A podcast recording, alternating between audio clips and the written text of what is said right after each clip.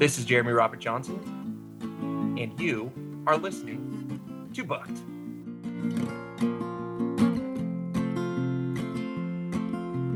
Love of mine, someday you will die, but I'll be close behind. I'll follow you into the dark. Welcome to Booked, where two guys tell you about the books they're reading. I'm Livius Nedin. And I'm Rob Olson. The book that we're going to be talking about tonight is The Croning by Laird Barron. A little bit about him. Born and raised in Alaska, he did time in the wilderness. He raised he raced in several Iditarods. Later, he got the hell out and migrated to Washington State, where he devoted himself to American Combato and reading guys like Parker, Ellroy, and McCarthy. At night, he wrote tales that smash up noir, crime, and horror. He currently resides in upstate New York and is writing a novel about the evil that men do. I think the author's trying to send us a message letting us know he's involved in some martial arts before we review his book. I think so. okay. Here's a little bit about the Croning. Uh, here's the official synopsis. Strange things exist on the periphery of our existence, haunting us from the darkness looming beyond our firelight. Black magic, weird cults, and worse things loom in the shadows. The children of Old Leech have been with us from time immemorial, and they love us. Donald Miller, geologist and academic, has walked along the edge of a chasm for most of his nearly 80 years, leading a charmed life between endearing absent mindedness and sanity shattering realization. Now all things must converge. Donald will discover the dark secrets along the edges, unearthing savage truths about his wife Michelle, their adult twins, and all he knows and trusts. For Donald is about to stumble on the secret of the croning from Laird Barron, Shirley Jackson, award winning author of The Imago Sequence and Occultation, comes The Croning, a debut novel of cosmic horror. All right, so um, that's yeah, that's the synopsis, and and the book starts out in a really interesting way. It actually um, it kind of jumps around in time throughout the book, and at the very beginning, you are you read essentially a retelling of the Rumpelstiltskin uh, fairy tale or whatever you want to call it, or an interpretation of it. And it's uh, I didn't know what to expect going into it, so so I I, I didn't really know where it was going. But um, the way that it was included in the book and everything was ended up being a really clever way to introduce this kind of weird ancient evil in a, in a very familiar way, which I thought was pretty cool. Yeah, I, I, am kind of a sucker for those kinds of things. Um, you know, it, it just kind of retellings of stories or incorporating them into something much, much bigger. So, um, but yeah, that's how it kicks off. And yeah, I've read a little bit about the author and, and some interviews and some other reviews of this book after after finishing it. And uh, I don't know anything about H.P. Lovecraft, but I, I could nary find a um, you know blog post that didn't um, refer to him as kind of a Lovecraftian um, author. So uh, for the, what I do know about Lovecraft is that pretty much all of his books dealt with these kind of you know godlike beings that you know have some uh, effect or, or, on or desire to to hurt humanity. So that's kind of the uh the the gist of this book is uh there's this group out there and they're ancient and they've been around forever and and they have uh they have some designs on what they want to do with humanity. Yep. So um the main focus, the characters that are the main focus of the book are um, Donald Miller and his wife Michelle Mock, and um, the Mock family is is this family that goes back for generations uh, of of people that are involved with this kind of age old cult, which is called the Children of Old Leech. A lot of this is stuff that you find out early on, so we're not really spoiling anything. The the weird thing about the book that uh, it, it kind of takes place, except for this kind of snapshot at the beginning, the Rumpelstiltskin style story, um, focuses on the life of Donald Miller, and um, it, it, takes place throughout his life from when he's younger, like in the nineteen like what 50s mm-hmm. um, through into like nineteen eighty, and then in the present day. So he, you know, the oldest he is in the book is in his eighties, but you see as far back as like you know in the nineteen fifties when he was you know a young guy out you know just out of college or whatever. So time jumps around um, but the main people that the main focus is seeing what Donald's involvement is with this in, in, relation to this kind of cult and the darkness that they that they worship and uh, how he you know deals with what he's seeing and stuff I guess should be noted too, because you mentioned the Mock family, that the Miller family has kind of been intertwined in this since, uh, you know, basically the beginning of time, it seems as well. And um, it, the kicking off point, like I said, which was absolutely terrific. It's another thing I liked is they introduced, um, and again, this is you know page three stuff, so I'm not spoiling anything for anybody, but they introduced the Miller's son as a character during the Rumpelstiltskin part of the story. So Donald Miller's family has also been involved in some way, shape, or form for you know forever. Which I, again, something I thought was very very cool. The kind of that family tree of involvement with uh, you know the Mock family and the Millers and, and Old Leech. Mm-hmm. And and one of the big pieces of the story is that Donald's or Don, I guess for the most of the book he's just called Don. Don's um, encounter with these these ancient forces and this power and everything has left his mind unreliable. There's a lot of things that he doesn't remember or he sees um, in his mind out of context. Like he doesn't remember, he thinks it's important, but he doesn't remember why and stuff like that. So throughout the book, we know what happens and we've seen what has happened in the past, but at different points, he might or might not remember it. And so that's how he can kind of go through his entire life, having exposure to this ancient kind of force without really fully understanding what's going on. And um, I thought that was really cool because, I mean, just thinking about it from my own personal perspective, like how horrible is it to run across something that you didn't think existed that was terrible, but then how even more horrible to forget about it and have to keep encountering it. That's pretty creepy. It was, and and I really liked how he, you know, as you said, as he kind of, um, you know, played with the narrative, kind of flipping back and forth in time to kind of reveal more of what's going on. I'll be honest, when I started reading this and realized that our our protagonist is 80 years old, I, I kind of rolled my eyes a little bit, and I thought, oh, this is going to be a really exciting book. You know, mm-hmm. here here's a guy who's you know two steps away from a wheelchair basically, and you know, he's he's going to be the the hero or or the you know, the protag at least in this book. But um, it was delivered it was delivered really well. Overall thoughts about the book? It's definitely it's it's billed as a cosmic horror, and I guess that's kind of and I know nothing about H.P. Lovecraft. I will say right off the bat, but kind of in the stylings of like a, a Lovecraft type story, from what I understand. Um, and yeah, it, it, the best parts, the parts that I thought were my favorite in the book were the creepy, um, you know, things lurking out, you know, in the dark, just out of sight, weird things happening that can't be explained in the house and things like that. Um, I thought were were the best. He did a really good job of building up that. I mean, all right, so I was reading it at my house, and if I went downstairs for a glass of water, I know I walked a little faster than I usually would, that type of thing. So it was definitely having a, a, psychological effect on me, which I was really happy with. He he amped up the creepy uh, in certain spots.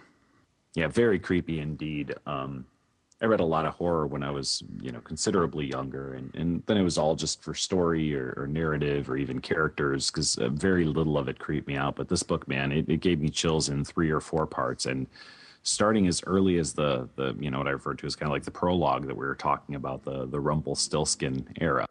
Um, just a part in there that it just gave me chills. I mean, it was just a very well done, not overplayed horror, but very um, subversive and chilling. Yeah, totally. And um, not all right. And so so far we've talked about cosmic horror, and we've talked about the creepy, scary stuff. But the thing I want to emphasize is that it's written in a it's it's very literary. It's not um, just kind of cheap or or simple. It's very smart and well written. And so um, uh, I'd say the plots developed very well, and the, you can tell there was a lot of thought that went into not only like what was going to happen with the characters, but the whole like mythology and and the the memory thing and and like the fluidity of time and stuff like that. So, um, really clever way that he tied everything together, and so it's not it's not like a simple like quick beach read thing. It's it's actually got a little bit makes you think a little bit on top of everything else. Yeah, it's absolutely it's a meaty meaty is how I would say it. It's it's got it's not your your standard horror novel where it's you know it's obviously not a slasher flick and you know it, it's not uh like they don't make movies like this. This is like a type of subversive horror that you don't find in movies, which is where most people are going to be familiar with horror. So it's uh it was just very well done and very creepy and kind of the thing I thought about. And you said literary, and again, I want to echo I, what you said earlier. I don't know anything about Lovecraft, so I, I just kind of when I was done with this book, I just kind of closed it and thought, you know, this isn't my thing. Okay, so I'm saying it's not my thing. It's not what I normally choose to read or whatever. But the book kind of had like an important feel to it. Like the book itself was important. If that makes any sense. Yeah, I could I could see that. Yeah. The only thing, um, the only uh, issue I had with it, and this could just be my simple brain, um, there were a lot of characters introduced through the course of the book, and I really had trouble following who some of those people were, keeping up with them. And none of them, I shouldn't say none of them, most of them weren't really important characters. There were people that you know he met in passing, or his wife mentioned, or whatever. But I found myself kind of having trouble keeping keeping track of them.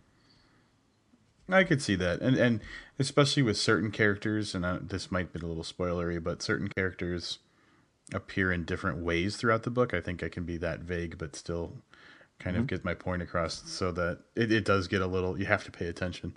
So, um, and actually, one of the things that I thought was, I get a little, um, I guess, turned off for for stories sometimes when um, it seems like everybody's big and important in some way, and I know that like and obviously the, Don Miller and Michelle Mock are important because they're like the main characters in the book, and like you know their their lineage is is integral to the whole story. But what I'm saying is like everybody that so they you know the main characters themselves have all these degrees and are prominent in their fields and everything, and everybody they know is like you know this rich person or they've they've got the you know like the circles they run in is just a bunch of really rich, really well established people with big connections and stuff like that. And like reading, and, and that's fine, but reading about that for like essentially every character that um, that is introduced, after a while, it just grates at me a little bit. I'm like, all right, fine, I understand. He's got a you know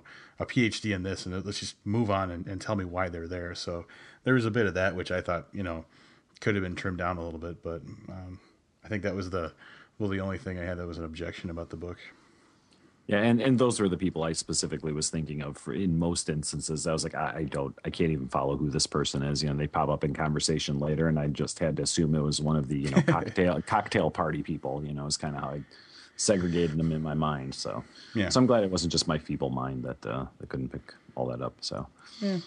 One of the other things that I want to say is that um, and, and Livius touched on this a little bit before about the it's an important thing. Like he builds like in my mind a a pretty good mythology of of you know these ancient you know beings or whatever without um, getting too heavy into getting mired in the details of of this mythology.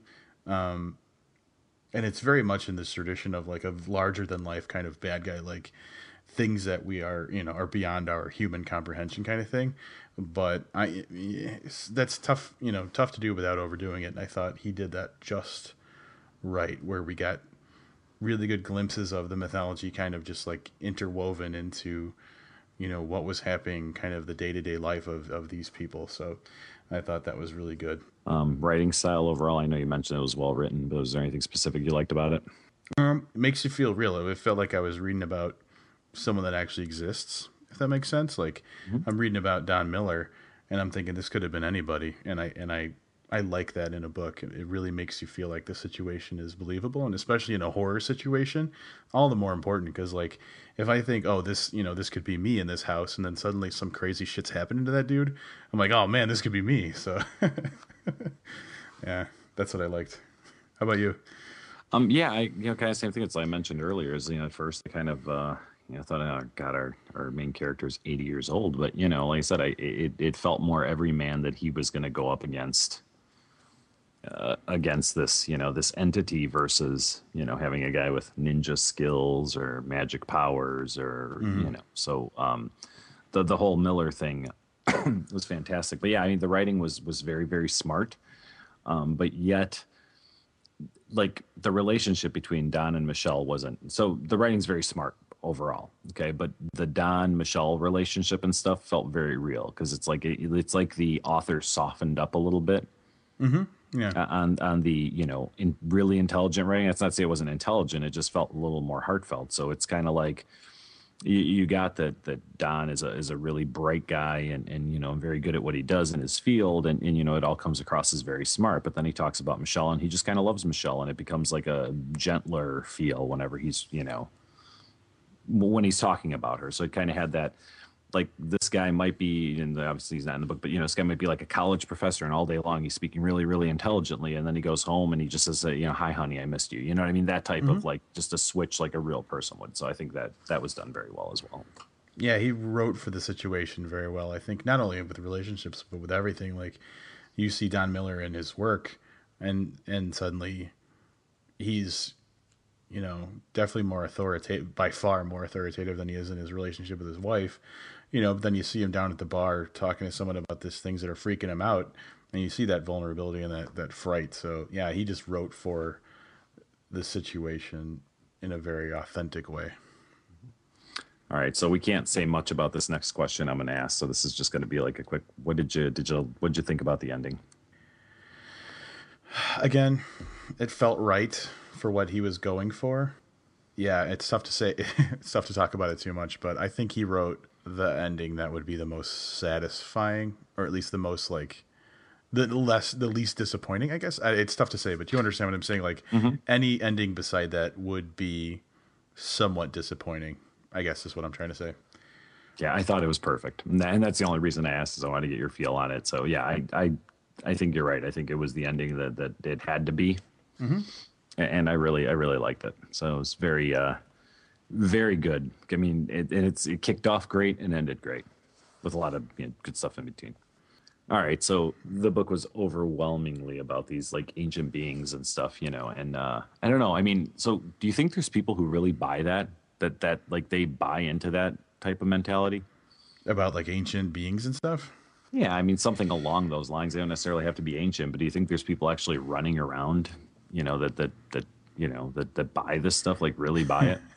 Well, all right. So, um, I guess uh, I could tell you about. All right. So, there's the closest I have is an experience I had back in like 2008. I went out to San Francisco, the Bay Area, to uh, ha- you know spend a couple weeks hanging out with friends out there, and uh, a friend of a friend I, I ended up hanging out with a lot actually, and um, this dude was really big into stuff like uh, numerology and um, a lot of occult stuff, and so he he was a member of I don't remember I wish I remember what what it was called but there was this uh, in Oakland or no it was like the East Bay not necessarily Oakland but the suburbs out there.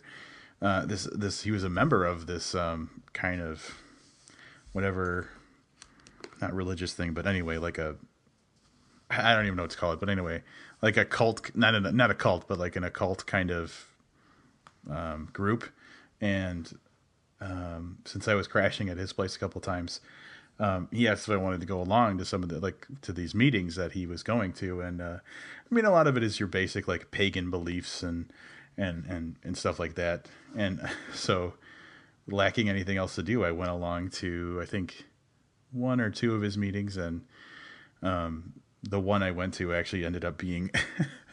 out of luck, there was actually a, a wedding ceremony that I got to attend and um, it was the whole thing with like you know they they're dressed in these robes and and um where you know like they have these swords and all these rituals and stuff. And like I think someone was naked at one point. Like it was like everything that you you you hear people joke about like happened and they took it very seriously. And they had this big library of like you know thousands of books of all this different occult information. So uh to a degree I think that people really do get into that. I don't know about like thinking about portals to other dimensions and stuff like that but like i think to some degree there is like a mysticism around stuff like that that, that exists that is probably way more common than we think It's just so goddamn weird. I mean, like I get numerology. I'm not I'm not a believer or you know practitioner or whatever, but I get things like the golden ratio and you know that there's some stuff there that you could almost explain away scientifically, but Just like it's like anything else. Like you know, at what point do you you know you read all these books and there's always like obviously a lot of and when I say fiction, obviously it's all fiction, but I mean like this really fictional fiction versus like realistic fiction and, and you have to like ask yourself at some point like how many people are there that believe in you know werewolves or the lovecraftian ancient beings you know so is there some basis in reality and when i say that not is there really you know these lovecraftian ancient beings but is there enough people out there that, that buy the reality that for them it's kind of realistic fiction well yeah and i I think that falls into I was going to say two categories, but I'm going to go ahead and say three. Um, because obviously there's actual like people that believe in God. Um, so I mean, to a degree, that that kind of fits into this category of is it's a belief in something that you can't define, um, mm. or that that you can't prove, and so uh, there's those people. Then there's the crackpots who believe it, but that's because they have some sort of chemical imbalance or just you know insane. Uh, but then there's got to be the other people, like you said, like the real, like the centered people who who also have a belief in things like werewolves and stuff like that. Um, and yeah, I, ha- I have to imagine that they're out there. Um, okay, so here's here's the whole thing. My whole question was defeated, made to sound stupid when you brought up God. So there you go, end of conversation. well, yeah, everything is yeah, kind of. Gets... Well, I think I think with it, you know, without getting you know overtly religious, but I'm not much of a believer. I mean, we've had this conversation before, okay, but like you hear someone say God, and in my mind, it's it's so frequent and it's so often that I just kind of accept it for what it is. So if someone said, you know, thank Cthulhu, I'd be like, well, what a weirdo. I wonder if he's joking or not. But someone says thank God, and I go, well, okay, you know, this person's thanking their their deity for you know whatever. So treat it very differently. But yeah, I guess that there's not a whole lot of difference there. Yeah, I mean, it boils down to a belief in something that has, I mean, UFOs fucking ghosts, really any of that stuff. It's all it's all the same like impulse. I be, in my in my opinion, it's all the same impulse that makes you want to believe in something that's greater than or or, or different than um, what you are yourself. So I think it's a bunch of you know, insecure people, is what I'm trying to say.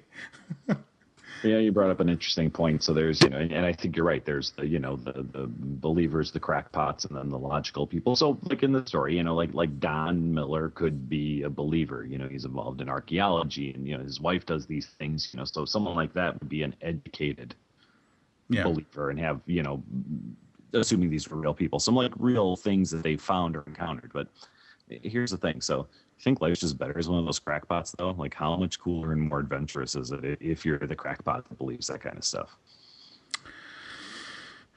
Yeah. No, I think you're right. I think there's there's less of a burden of like yeah, cuz like um if you're if you're an educated person who also has a belief like that, there's the burden of like having to explain it. But if you're a crackpot, I mean, I mean, it's all like fun. It's like that ignorance, ignorance is bliss thing. Like it's just a, it's a fun ride. Well, there you go. So, guess we can get back on on, on topic about the Croning, huh? yeah, yeah. So, um, yeah, I guess we should kind of keep it on track. Do you want Do you want to kick off the uh, the wrap ups? I'd love to. Um, it's going to be a little bit of a reiteration of, of what I said um, earlier. Uh, and and I want to mention too a special thanks to Chris Deal who who turned us onto this book, suggested we read it, and then uh, and then helped us get a digital copy of it um, to to look at. The incidentally, the Kindle copy came out today, the day we're recording this, so it's now available for people to buy on Kindle. Um, but yeah, so thanks, Chris. So I went into this not even really knowing what it was about, not having any expectations. Uh, started off, read the Rumpelstiltskin stuff, thought this is kind of cool then you know I had some doubts in the next couple of sections and stuff. Um, but overall, I was very pleasantly surprised. So, um, again, not my kind of thing. I've never really read any Lovecraft. Um, just not the type of stuff that I typically enjoy. But um, Laird Barron managed to make this um, interesting enough and creepy enough that although it's not my uh, my cup of tea, um, you know, the, the chills I got from this alone give weren't four stars. I, I really liked it, uh, especially for for having you know the expectation that I wouldn't based on the type of of story it was. Cool. Yeah, I'm just gonna kind of touch on the points that I thought were were really good about it. Like I said before, um, really creepy. Uh, there were parts that really freaked me out. He brought he brought the scary stuff in a good way. Um, but again, it was very smartly written had great great um, development of that like i said the mythology of these creatures that he was writing about and and woven in with um, the the lives of these people which he wrote in a very realistic way so even though there were some things that i thought i'd like to see a little bit more of like i could have stood to have more of the scariness, maybe less of like the. There was a lot of exposition towards the end of like what was actually going on, which is fine because it, it, it was a nice ending. It was a good way to wrap everything up. But um, I felt like the horror really melted away once um, we started understanding everything that was really going on. All things said, it was a really good book, and um, I liked it a lot. So I'm going to go three and a half stars. Very cool. All right, so there's our wrap on the Croning. Um, I think I may be looking into getting. Uh, I know uh, Laird Barron has a couple of collections. I'm thinking I may have to pick one of those up and read some of his shorts too, because the guy's uh, definitely interesting enough to keep an eye out on. Eye out for on Liv- something. Lives lunch hours. I'm telling you, man, I'm gonna I'm gonna put that together. So um, that would also mean I need to get caught up on reading for the show before I have free lunch hours to read other stuff. Yeah, I know.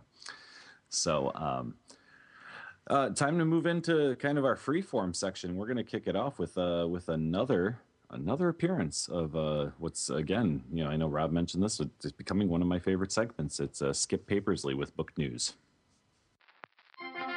This is Book News. I'm Skip Papersley. This week in Book News, Suzanne Jacoby Hale, the author of Shades of Grey, is whining because her book is being confused with Fifty Shades of Grey by Snow Queen's Ice Dragon, and she's making money off of it. Hale's story of her work as a dropout prevention teacher in an out of control inner city school is getting good reviews and sales due to the mix up, but that's not good enough. Hale said, quote, I'm sure Ice Cream Mummy Masher's book about being gray is good, but she needs an original title. In other news, Nora Roberts' home in Keedysville, Maryland recently burned down.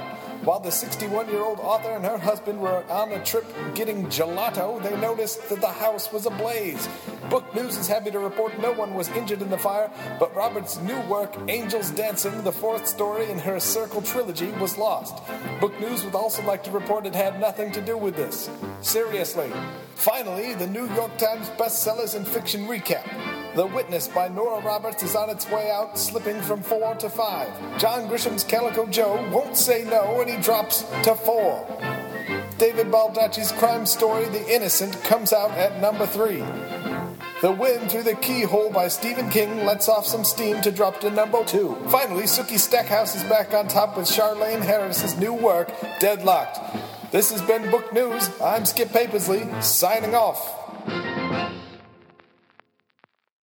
All right. Once again, that was Skip Papersley doing booked news. Thanks to Skip for setting that in. Um, I really, I just really like that that uh, that segment. And I, the thing that I had to ask him was, how does he time that music so perfectly? Because it like it ends like right at the exact right point, and it's not like he does the uh, the same amount. You know, like it's not like he just timed it out where he does the same amount of of talking for each thing. So I was like, how do you do this, man? And he told it to me and he explained it to me. But I'm gonna leave it a mystery for everybody else. I was gonna say it's kind of like watching all those magician expose shows. That's nowhere near as cool now that you know. Exactly. Well, yeah. Yeah. Now I'm like, oh yeah, I could have done that. At any rate, I look forward to hearing more Skip Papersley in the future. All right, so it's been a while since we've uh, we've done a giveaway, but something uh, came up that we thought was just worthy. So I'm going to give you kind of the the short the short backstory on this. Back in late October of last year, um, reviewed DB Cox Unaccustomed Mercy.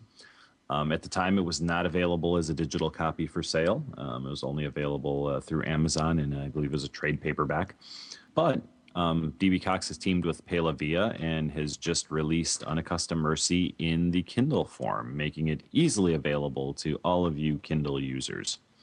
So we thought it would be a, a good idea. We're going to give away five copies. So we're going to have some kind of Facebook retweet, Twitter type thing. So if you're not already following us on Facebook, uh, make sure you do that uh, in the next day or two. That's uh, facebook.com slash booked podcast.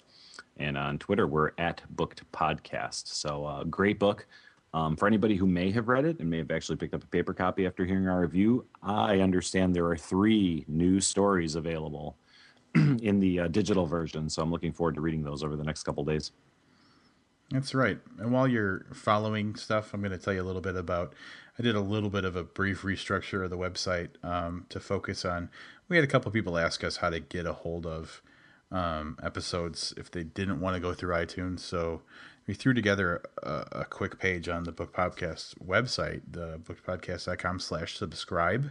If you go there, um, there's a, a list of different ways you can get it. You can get episodes. Um, we give the feed link right there. So if you want to subscribe through like a, a feed reader or something like that, the link's right there. We also give you a direct link to iTunes to subscribe at iTunes, a link to Stitcher if you want to download Stitcher for your smartphone, and then um, a list of all the, the episodes that you can get right from the website, broken down by category. So if you just want to read, uh, listen to book reviews, or just want to listen to author interviews, it's all in a big list right there. So um, it's on the front page. You can click on subscribe and go to all the different ways you can find us.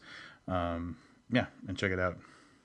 Hey, you know what I noticed was missing from that page is that option where we drive them around while they listen to an episode. Yeah, well, How to do that is is not on here.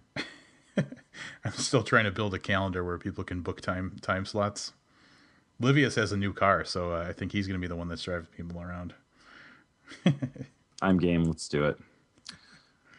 All right, on to other news. Um, this has come up over the last couple days, and again requires a little bit uh, of explanation. So, um, we know that a you know a good portion of people who listen to this uh, to this podcast are writers. So it seems like this is very very important news to them. I was thinking about it, and as a reader, this is important news too. So, um, it, it came out that uh, Undead Press, um, also known as as Open Casket, is that what it is? Open Yeah. Casket, Undead Press, yeah. So recently, so there was a anyway, there's a few authors that have come out to kind of speak out against um, the this publisher and and some of the the practices that they uh, uh, that they you know use in publishing people's work. So um, the the guy who runs his name's Anthony G Giangregorio. Um, and apparently, most recently, Anthony has taken uh, it took Mandy DeGeit. I'm sure I'm pronouncing that wrong. Um, took her story and and I, okay, so as a publisher and an editor, my understanding from reading these various various articles is someone submits a story. Um, I choose to either accept it or reject it, and maybe I can reject it and say, hey, you know, I really didn't like this ending. Maybe if you do something with the ending, you know, I'll, I, I can publish it, and the author has the option to make those changes. Um, other than that, my understanding is the editor will fix any typos, any um, you know, just just weird sentence structures, so very non-integral stuff to the story. Well, apparently, Mr. Giangregorio took it upon himself to change some pretty big portions of, of this woman's story.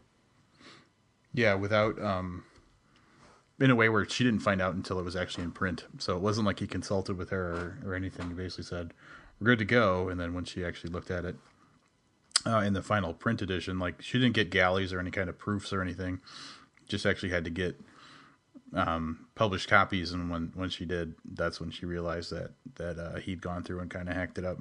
So um, one of the things that he that happened, and and this is this may sound familiar for early listeners um, to the show, is uh, I don't think he actually changed. I mean, he changed it, and I can see why. But so this is an editor of a of a of a you know publisher publishes books, lots of books. Um, changed the the name of the story from "She Makes Me Smile" to "She Makes Me Smile," which is the make is M A K E apostrophe S, um, which uh, you know I don't know, twelve year olds could could figure out. Yeah, so yeah, so uh, we had a similar story we mentioned here. If uh, anybody remembers, it was Axel Taiari's um, story was titled uh, titled poorly. Oh yeah, Light to Starve by. Yep. and uh, do you know who that publisher was, Rob? Oh, it was uh, whatever that This dude's guy. name was, Tony Geo Geometry or whatever his name was. Yes, this guy, Anthony Gian Gregorio. So um, some of our earlier episodes, I think it was, uh, I think maybe I know uh, Christopher Dwyer mentioned him or mentioned that there was a press he was working with, blah blah blah, and, and Axel mentioned it. Uh, and Richard I know Thomas. Richard Thomas was also involved in that publication. So this stuff isn't new, but um, a lot of it has popped up and become the forefront. So, um, do you know why this is as important to readers as it is to to writers, Rob?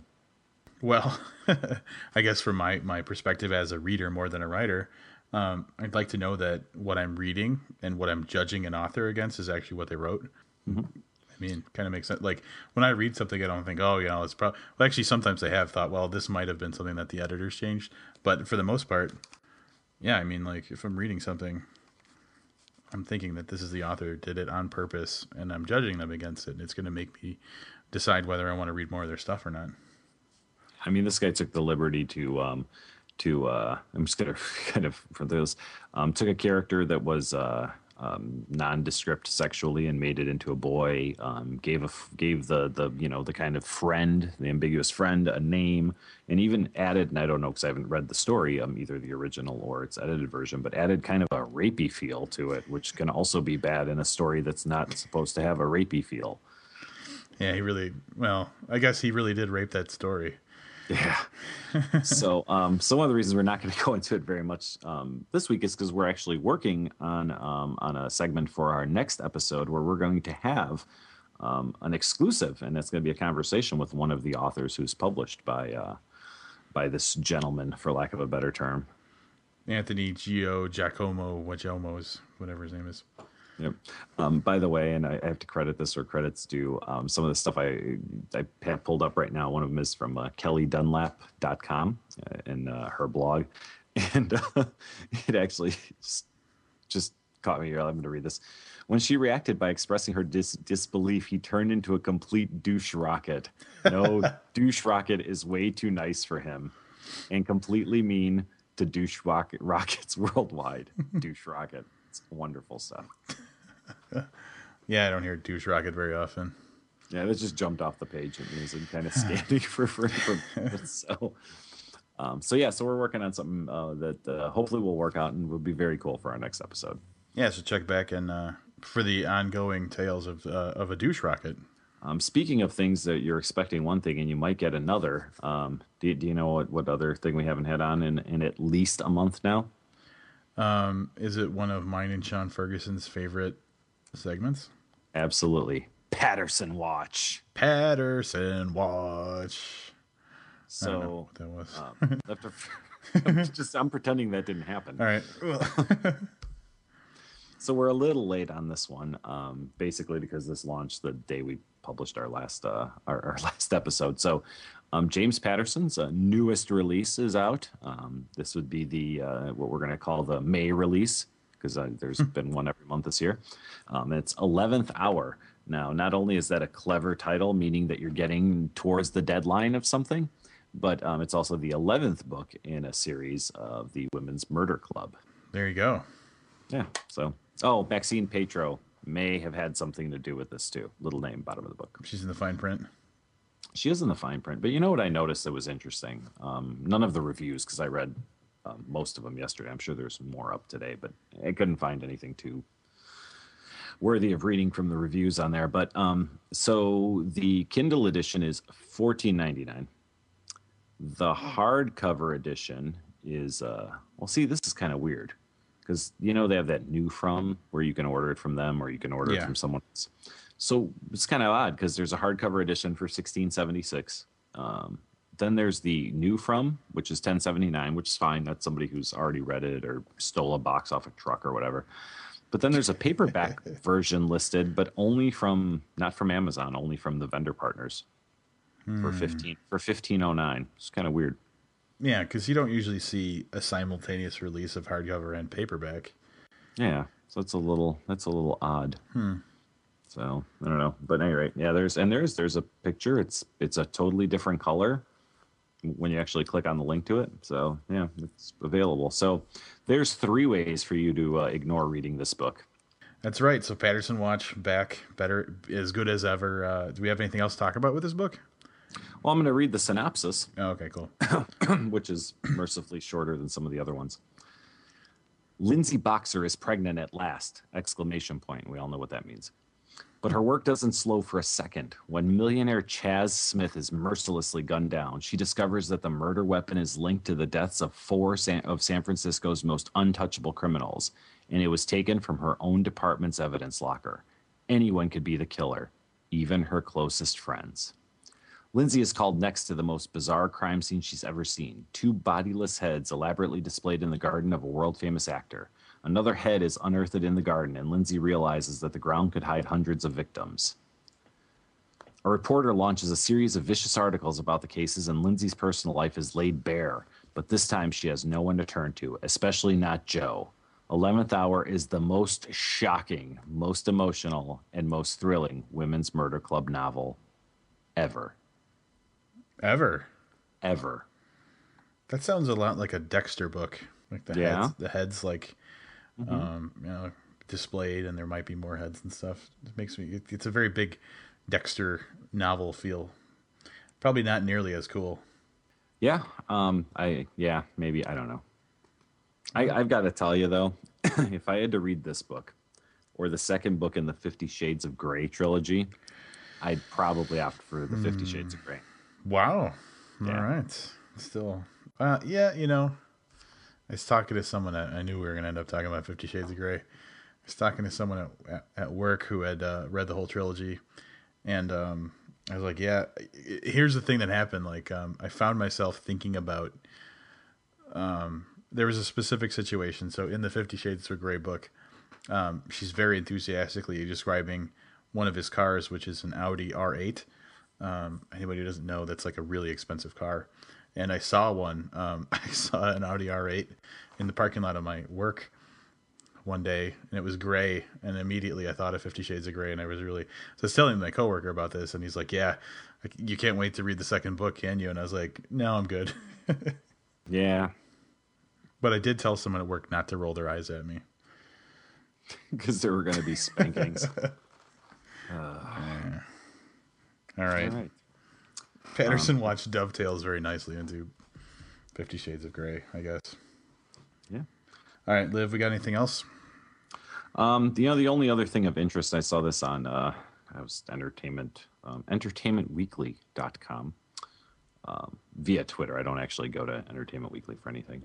um, Amazon released a list of the best read cities um, in America. So that's not um, that's not people read most about them. It's uh, basically that they purchase more print and digital books, magazines, and newspapers per capita. So there's uh there's 20 um, 20 cities listed. We're not going to go through all of them. Um, but you know, from one of the previous episodes we talked about, I totally expected California to be like the top six because wasn't it like two in one people there Yeah. reads like four books a week? So um, Alexandria, Virginia, that's where you want to be uh, if you want the best read people. Uh, A couple things I'm thinking about here. Um, first of all, Virginia shows up three times. You got Alexandria, Arlington, and Richmond. Uh, number one, number seven, and 20, respectively. And one thing I will say about that is um, anybody who knows anything about Washington, D.C., knows that people don't actually want to live there. Um, but there's a lot of work there. So there's a lot of government people who typically need to have more education, higher education than, um, you know, people working in other fields. So what I would say is people who are either in school or in a profession uh, who work in the DC area most likely will live in Virginia because it's a little bit cheaper and a little bit nicer. So that might explain why like Alexandria and Arlington are in the top 10. Well, and, and let's not forget too, this includes magazines and newspapers too. So I, I'm guessing if you're um, politically motivated or your career is involved in politics, um, newspapers are probably a pretty important resource for you on a on a regular basis. So Yeah. So not a big surprise that, that Alexandria, Arlington, and Washington, D.C. are in the top 10 together. Some of the other cities, though, were a little bit of a surprise to me. um, Ann Arbor, Michigan. Um, yeah. Well, I guess per capita, I mean, Ann Arbor, Michigan, from what I understand, is a big college area, so that's not a huge surprise. I was thinking more like Miami, No, yeah, that's Salt good, Lake yeah. City. They're buying a lot of um, uh, the Book of Mormon, out there. Mormon Bibles. Yeah. Yeah. Yeah, there's there's a it, it's well, I don't know. I guess it's not surprising. Um, I mean, what's the biggest city on here? I guess it's Miami, right? I mean, there's nothing else that really stands. And Seattle, Orlando. I mean, you know, Chicago, New York, L.A. None of those are showing up. But then again, it's per capita, so I mean, Mm-hmm. I don't know how they measure that if they drew the line at, at, at an age. You know, if it's over 12 or if it's just purchases in general or and what, what they're basing it against, you know. So again, like anything else, I'm sure if you dug into it, you could find some, you know, see there's some inconsistencies in the data collection or, or some explanations as to why something is the way it is. But uh, yeah, it was uh, kind of interesting to see that uh, neither one of the towns we live in are high up on that list. Oh, did you see the list of little like interesting tidbits at the bottom? Berkeley, California, top the list for voting the most travel books. That makes a lot of sense. Boulder's got a bunch of fat people. Yeah, that's not a big. Well, that actually, I don't know why Boulder would have a bunch of fat people. They're in the mountains, don't have to go hiking and shit. Sure. It's books in health, fitness, and dieting. It didn't say books for fat people. Alexandria, Virginia, most romance books. In Cambridge, Massachusetts, uh, the most budding entrepreneurs. These locals top the list for ordering the most books in the business and investing category. Is anybody surprised by that? Um, I am. I don't know. I, is there a reason? Am I missing something? Isn't Harvard there? Sure. That's Cambridge, a college, right? Oh, come on, man. I did notice because I was actually going to say that number two and three Berkeley. I think that the thing I most know Berkeley for is Duck College, and the same thing with Cambridge. So Yeah. big, big college, Big, really smart, really rich people, Ivy League shit. I don't know dude. it's because these people can afford to pay fifteen dollars for the new James Patterson Kindle copy. Yeah, I want to see the. I want to see the list that um that like the torrent people release of uh of the places where people download the most books illegally. oh, I thought you were going to go with the list of cities most James Patterson books are purchasing because that would be interesting too, per capita. Would, yeah, we should really get like. I wonder if Amazon has like a giant file that's like all the metrics, and then you just like you know like we could kind of sort through and see, find out really funny stuff like you know, who buys the most um, Fifty Shades, how much Fifty Shades of Grey is being sold to prisoners and stuff like that. I'm sure there's some pretty interesting information. Oh, so you're saying we should hack the Amazon computers? Um, well, not us, but if there's any listeners out there who are really um, good at hacking and want to get that information, or actually, Mr. Amazon, if you're listening, um, you want to share that with us, we'd be really interested to see the full, the Yeah, full just- report. Just email over that that file. It can't- can't be more than like 300 kilobytes, right? You can put it in our Amazon cloud drive, Mr. Mr. Amazon. That's right. So, um, I want to tell the folks what we're doing next week. Next week is a is a special episode. Next week is something that we really haven't done before. Um, okay, Livius just corrected me, but I'm going to cut it out. Um, we have done it before, but not often. This will be the second time we've done kind of a split episode um, for a couple of reasons. So one of the reasons is just because we've got a lot of stuff coming at us right now. We want to make sure that we don't, um, you know, push things off for too long. So we're going to kind of pile things up. Uh, and we're doing a split episode. Where we're reviewing two books, but there's another reason because the authors of both books are actually doing a reading together in the near future. So we thought it would be nice to uh, to tie them together in, in that type of theme for the for the upcoming reading. Right. So next week we'll be doing Flashover by Gordon Highland, who um, some of you may have heard on the show back during the Warmed and Bound sessions, and Phil Jourdan's Praise of Motherhood. So I'm looking forward to reviewing both of those. That's right. And if we were any kind of good podcasters, we'd tell you exactly when their their reading, which is called "Shit Authors Say," is going to be taking place.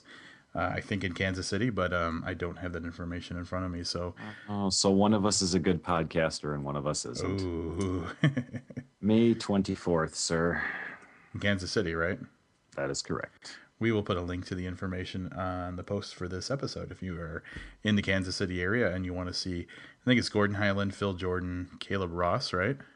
and Brandon Tietz, Hampton Stevens, and Holly Hayes. So uh, it's a shame we can't make it down to Kansas City. It sounds like it would be uh, like it would be a pretty cool, uh, pretty cool reading.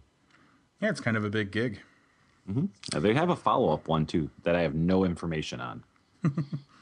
So yeah, so again, next week we're going to be reviewing Praise of Motherhood and Flashover, and uh, it's in leading up to the Shit Authors Say event in Kansas on May 24th. Let's not forget that if all the stars lined up correctly, we will have that exclusive from an open casket living dead press author. That's right. some of so- you, some of you, like like actual devoted listeners, probably know who we're talking about too. yeah, so big episode next week. Um, looking forward to to getting that on the books. Who says bigger is not better? That's right. Well, actually, some people did. Little, yeah, yeah, littler podcasts say that. That's Smaller podcasts say that. All right, well, that's it for this week. Until next time, I'm Rob Olson. And I'm Livius Ned. and Keep reading. If heaven and hell decide that they both are satisfied, and illuminate the nose on their vacancy signs. If there's no one beside you when your soul embarks, then I'll follow you.